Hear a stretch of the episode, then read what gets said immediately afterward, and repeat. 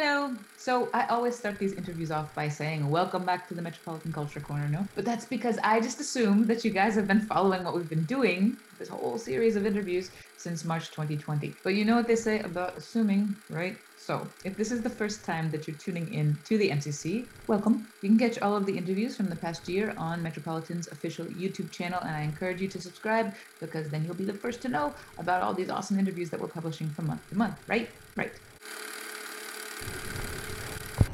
This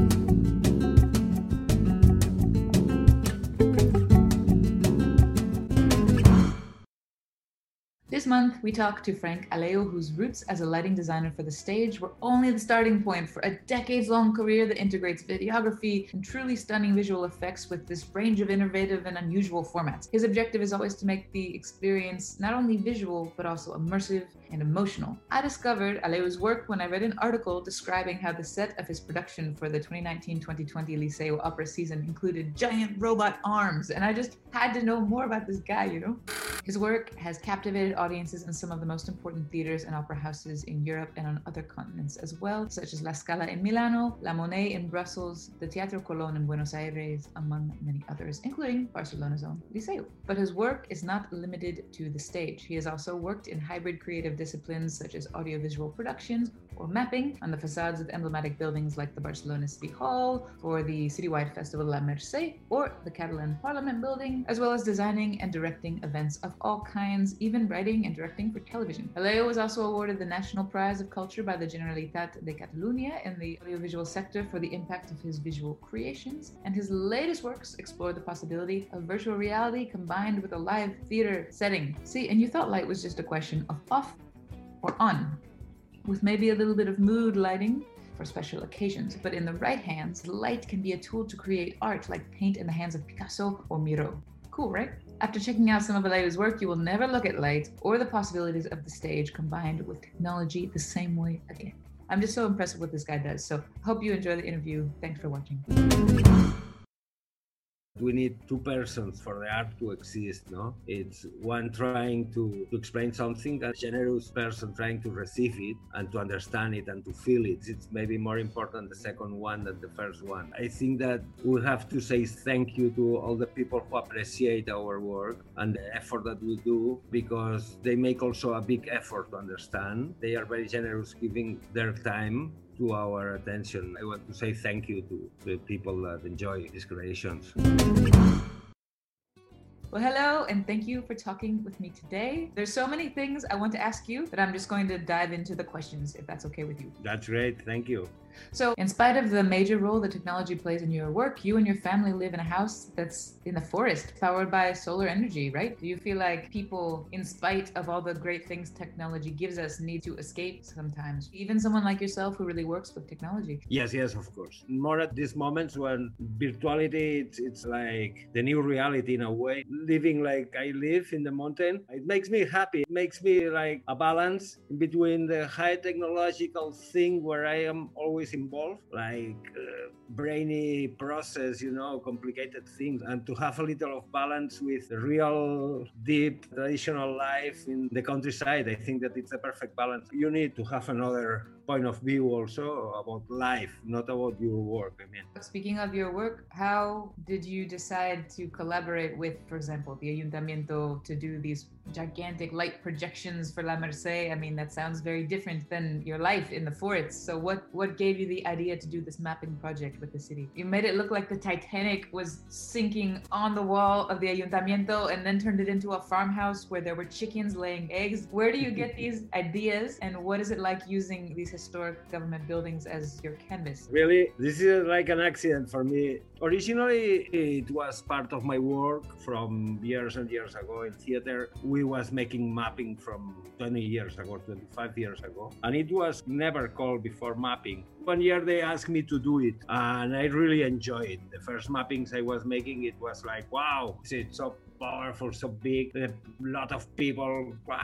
Everybody happy. Really, it's a process I was enjoying a lot. When you are making 10 mappings, 12 mappings, 15 mappings, 20 mappings, then you say, okay, maybe it's better that somebody other do it, not because it's not good to do always the same thing. It's very interesting when you learn things and you are excited about something that you have never done before and everything that it's new for you, it's really exciting. But when it, it becomes like a repetition, you get tired sometimes. You prefer to grow in other aspects of your life and your work and going other directions. And this is what I try to do always. Before the mapping, you started training as a fashion photographer and later working with stage productions as the videographer for the theater collective La Fura dels Baus, which I know I pronounced wrong. For people who are not familiar with their production, they are these spectacular, large scale productions that completely push the boundaries of what performance can be, as well as the audience's role in it. So, how did you start working with them and how did that influence what you do now? Originally, it was like an accident. Always things happen in life. Sometimes you just go in one direction and crash with somebody, and then you make something and then it grows. I meet Pere Tantinyà, it's one of the members of them, working in photography. He was trying to learn photography. We was talking together, and then we, we begin to prepare some kind of exhibition, mixing theater and photography, like changing the idea of what is a photography. And then we make an exhibition that was kind of machine, photographic machines moving in, in a theatrical way. And it's like now 25 years or 30 working together, sometimes not always, no, because I am not member of this collective, but we are really close friends and we have a very nice relation. We begin making some radical theater at the beginning, and then we have the opportunity to make a kind of opera in Granada. And we was like discovered by Gerard Mortier, who invite us to go to Salzburg. And then we have a big success there, incredible success. And from then, it's a continuous growing in the world of opera around the world. And it's a place where I love to be. We are creating new things always. And at this time, we are preparing La Forza del Destino di Verdi in Florence for next June. Maybe before we make something in Rome, if it's approved by the government. It's like a very exciting world, you know, and, and, and it's so beautiful.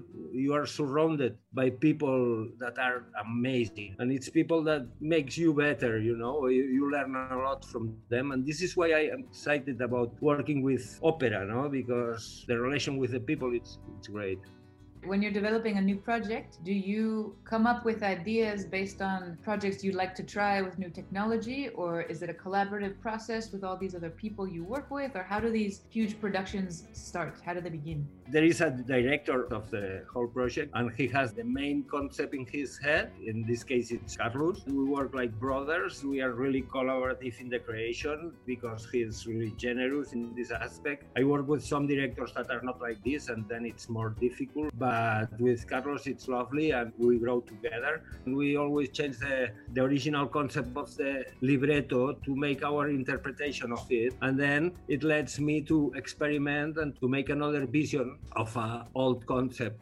written 100 years ago, maybe or more, that now it's not really acceptable sometimes, like in Turandot, my last direction here in Liceu, we changed the concept of who is the victim, if Turandot is a really bad woman or just a victim. About Turandot, the production, I mean, it included elements that you normally wouldn't see in an opera, like 3D glasses, you know? This was not a traditional staging for an opera. So, do you feel like the opera world is excited when you bring these new things to the table, or do you get pushback from the public and from the people you work with? By public, usually it's divided. The conservative side, the classical ones, they don't want to change nothing and to stay with the same opera that always has been done. And these people normally don't like completely what we do and there is the other side that it's the people that want new kind of air inside the opera house. And this is the one that appreciate our work most. Turandot was a really radical proposal like very futuristic in a way. Was a very big success. It was like a record. If we do it good it will be well accepted.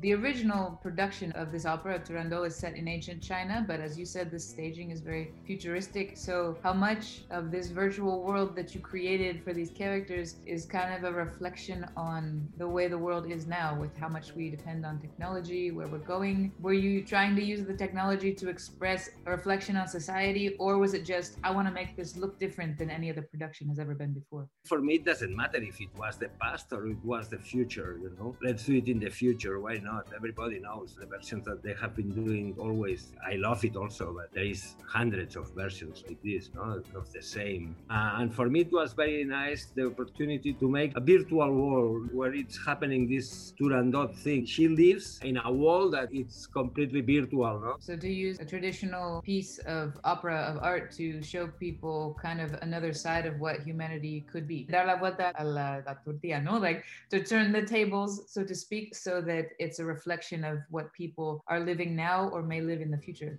Yes, yes, that's it. And in a way, in this Turandot, it was like a critic to the, the patriarchal system, no? Because the father uh, using her daughter like an object, because he says, you will be the queen and, and you have to get married with somebody. And then why? Why she must? I wanted to give an opportunity to Turandot that normally it's somebody like a bad person, and really it's just like defending herself. I liked that a lot. That you said, "Look, I want to not only change the staging, but also the perspective we have on these characters, because these productions were written in a time when society saw women very differently, when society in general worked very differently. With that in mind, with the idea of this different perspective, I have to ask you about the cobots, these huge robotic arms that were a part of the set or the cast. I don't even know why you included them, what they represent, how do they work. I love the robots in a way, no, because I, I like technically how they are done and what they can do now. I wanted to work with robots because it's something that will be really present in a world like this. It's not just robots, they are cobot. Universal Robot, it's a company based here in Barcelona, and they make these cobots. They're like arms that you can program the movements and easily make them things like moving flags, moving lights, moving projectors. For me, the stage design, it was representing like a kind of pyramid that represents the power, that it's the prison of Turandot, like a gold jail, like a glass palace. This was representing the arms of the power. I love it, and I would like to work more with it. What did the Liceu say when you said, okay, I want there to be two robots in the production? Were they like, okay, or were they like, what? Well, you have to think that probably I didn't say I want two robots. Probably I say I want 20 robots. Why you have to? It always is like this because the first proposal I, I make to them, they say me impossible. And then I change some things. I make a new version, similar concept, but completely different scenography. And finally it was possible and we, we did it. I was really impressed by the reviews that I read as well as statements that the cast members made because everybody, everybody said that in spite of these massive, striking images that you created, that none of the images ever overwhelmed the music, that they supported the musical aspect of the productions. I don't think that's easy to do if you have two robot arms on stage. How much does the music impact your design for the stage? When you work in opera, if you don't understand that music is the first, you cannot work there. Music first and later the staging. I mean, there is like a kind of priorities that you have to to be really clear. You have to give the idea of something and let them grow. No, you cannot be really concrete. Speaking of the Liceu, I used to live right nearby, and you were one of the creators behind the gastronomic space that used to be underneath the Liceu, the Opera Samfaina. And I was so sorry that it closed. That place was amazing. What was the inspiration to create that place, and then what happened to it? It was it was such a unique base.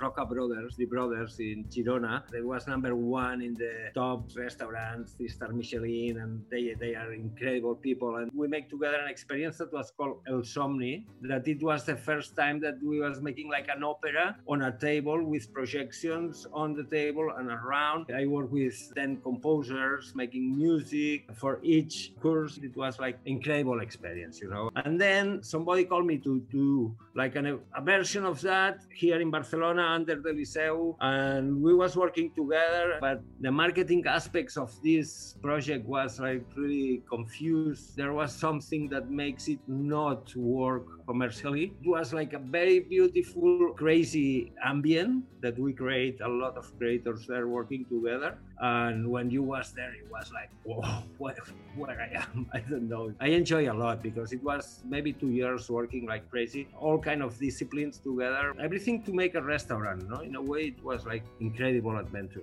I mean, you've worked all over the world, but do you feel like Barcelona is a city that supports different, innovative, crazy projects, or is it difficult? It's difficult, really. Huh? It was better 100 years ago. People had a lot of money to invest in a crazy way. Now there are other countries that they are more enthusiastic with this kind of risky business. We need changes. I think, especially in cultural side. No? I mean, I don't say that there is no good business here, but the cultural things, there is not big budget. It's very difficult. You have to work around. Why do you stay in Barcelona? I have other things in my life than work. Work is what more I love and what I do all the time, but it's also other things. I love this country. There is a lot of things that I appreciate but there are some things that I would like to change. They invest in art and cultural things, and so it's not like it was. What part of the process would you say the part that you love the most about your work? Could you pick a part that you love the most? The thing that I like the most in my work is that I am continuously learning.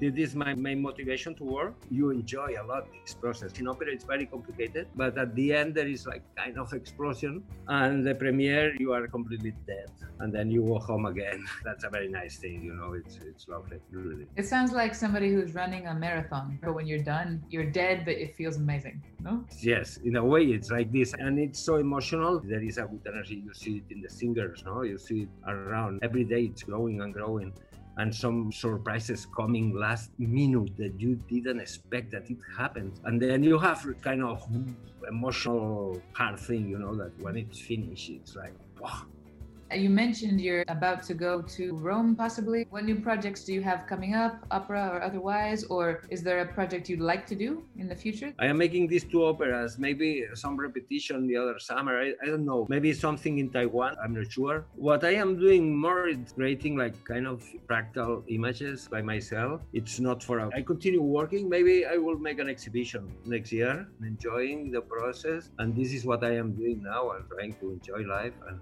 yeah, let's see. Let's see. Thank you, Frank, for hanging out with us here at the Metropolitan Culture Corner. I just love these interviews because what we see as the audience is the final result. We see these huge stage productions, impressive, beautiful, inspiring, but then to sit down with the person who came up with this idea in their head from their house and then later somehow made it a reality with the help of their team. I think that's so special. So thank you, Barcelona Metropolitan, for making it possible to get to know these nationally and internationally recognized and universally awesome creative people who live right here in Barcelona. Tune in next month to get to know our next special guest. Tune in every month to Metropolitan's YouTube channel for the Metropolitan Culture Corner. Thank you so much again for watching, and thank you again, Frank Aleu. We are looking forward to seeing what kind of projects you come up with this year, next year, and beyond.